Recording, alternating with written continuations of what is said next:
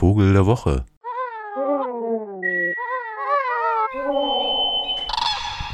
Ja, Vogel der Woche, einen schönen guten Tag, guten Morgen. Es gibt diese Jahreszeit ganz wunderbare Reiseziele für ähm, Naturfreunde, speziell Vogelfreunde. Eines davon habe ich schon des Öfteren erwähnt, nämlich der Helmisch-Stausee bei Berger Kelbra. Eigentlich sonst eine Gegend, in die man jetzt vielleicht nicht unbedingt fährt, weil Küffhäuser und dieses ganze braune Gesocks, was sich da breit macht. Da gibt es ein Haus, zum Beispiel in Auleben, das ist dann schon in Thüringen. Da ist richtig in Stein gemeißelt Heil über dem Hauseingang. Glaubt man gar nicht. Aber dieses glaubt man gar nicht, das ist man ja sowieso gerade geneigt, dauernd auszusprechen passiert ja so einiges. Jedenfalls habe ich auch nicht geglaubt, was ich da für einen Vogel gesehen habe, beziehungsweise gleich zwei davon. Ich musste nämlich echt zweimal hingucken, weil ich dachte, so eine Art Luftspiegelung, der war eigentlich ganz zart, weiß, langer schwarzer Schnabel und schwarze Flügel, ganz grazil und stand aber einen knappen halben Meter über dem, über dem flachen Wasser.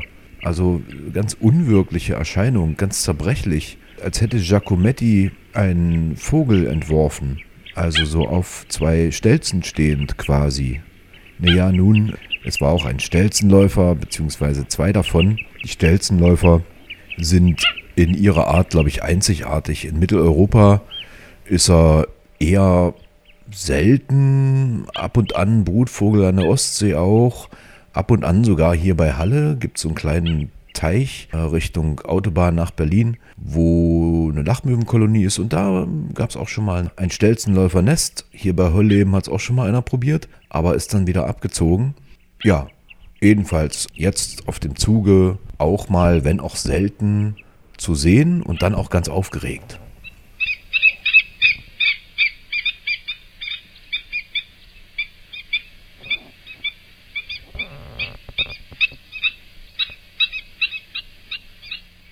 Meisten Stelzenläufer in Europa, die gibt es in der ungarischen Tiefebene bis zu 400 Brutpaaren, aber da fährt man ja nur auch nicht mehr so gerne hin.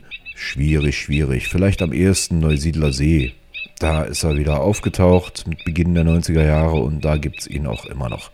Ganz lange rote Beine, nadelfeiner, schwarzer, gerader, langer Schnabel. Sehr schön. Bis so knapp 40 Zentimeter wird er aber immerhin 6 cm davon entfallen auf den Schnabel. Wenn er fliegt, dann ragen die langen Beine auch so hinterher, als müsste er die eben so mitschleppen. Sieht sehr lustig aus. Ein bisschen entfernt sozusagen an die äh, Konstellation eines Flamingos erinnernd. Der hat ja auch so einen seltsamen Körperbau, wo die Beine so hinterherhängen und der Bauch dann so durchhängt.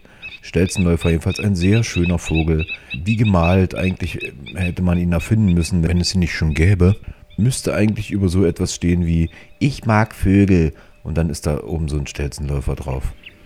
Ja, zur Brutzeit recht stimmfreudig, ansonsten wenig zu hören, außer wenn er aufgeregt ist, wie wir ja eben schon gehört haben. Lebt so in Sümpfen. Hätte man jetzt wahrscheinlich auch nicht anders erwartet mit seinen Stelzen. Also durchs flache Wasser und dann äh, ne, findet er das, was er so zum Fressen braucht. Eigentlich ähm, ist der Stelzenläufer jetzt gar nicht weiter erklärenswert. Ansonsten ist es einfach eine sehr lustige Gestalt, die da durchs Wasser wartet. Und als ich das so sah, ging mir mal wieder auf, dass das ja schon recht eigentümlich ist, dass nun ausgerechnet bei den Vögeln so unglaublich viele Varianten existieren, die auch so stark voneinander abweichen, als Familie sozusagen, während wir bei den Primaten, naja, das ist ja eher dünne. Wa? Also alles so ein bisschen plump und ja, kräftig natürlich, irgendwie, kluge Augen, ja.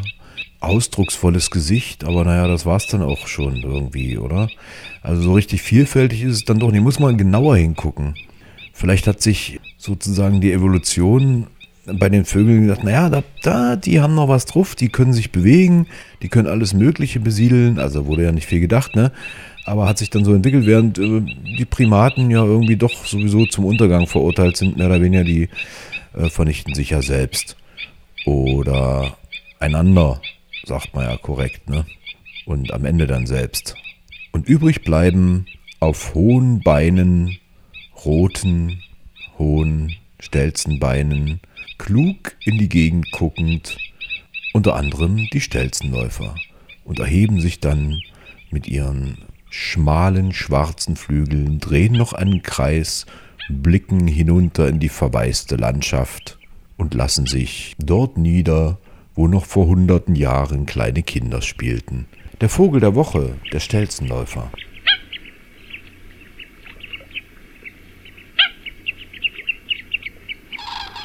Vogel der Woche.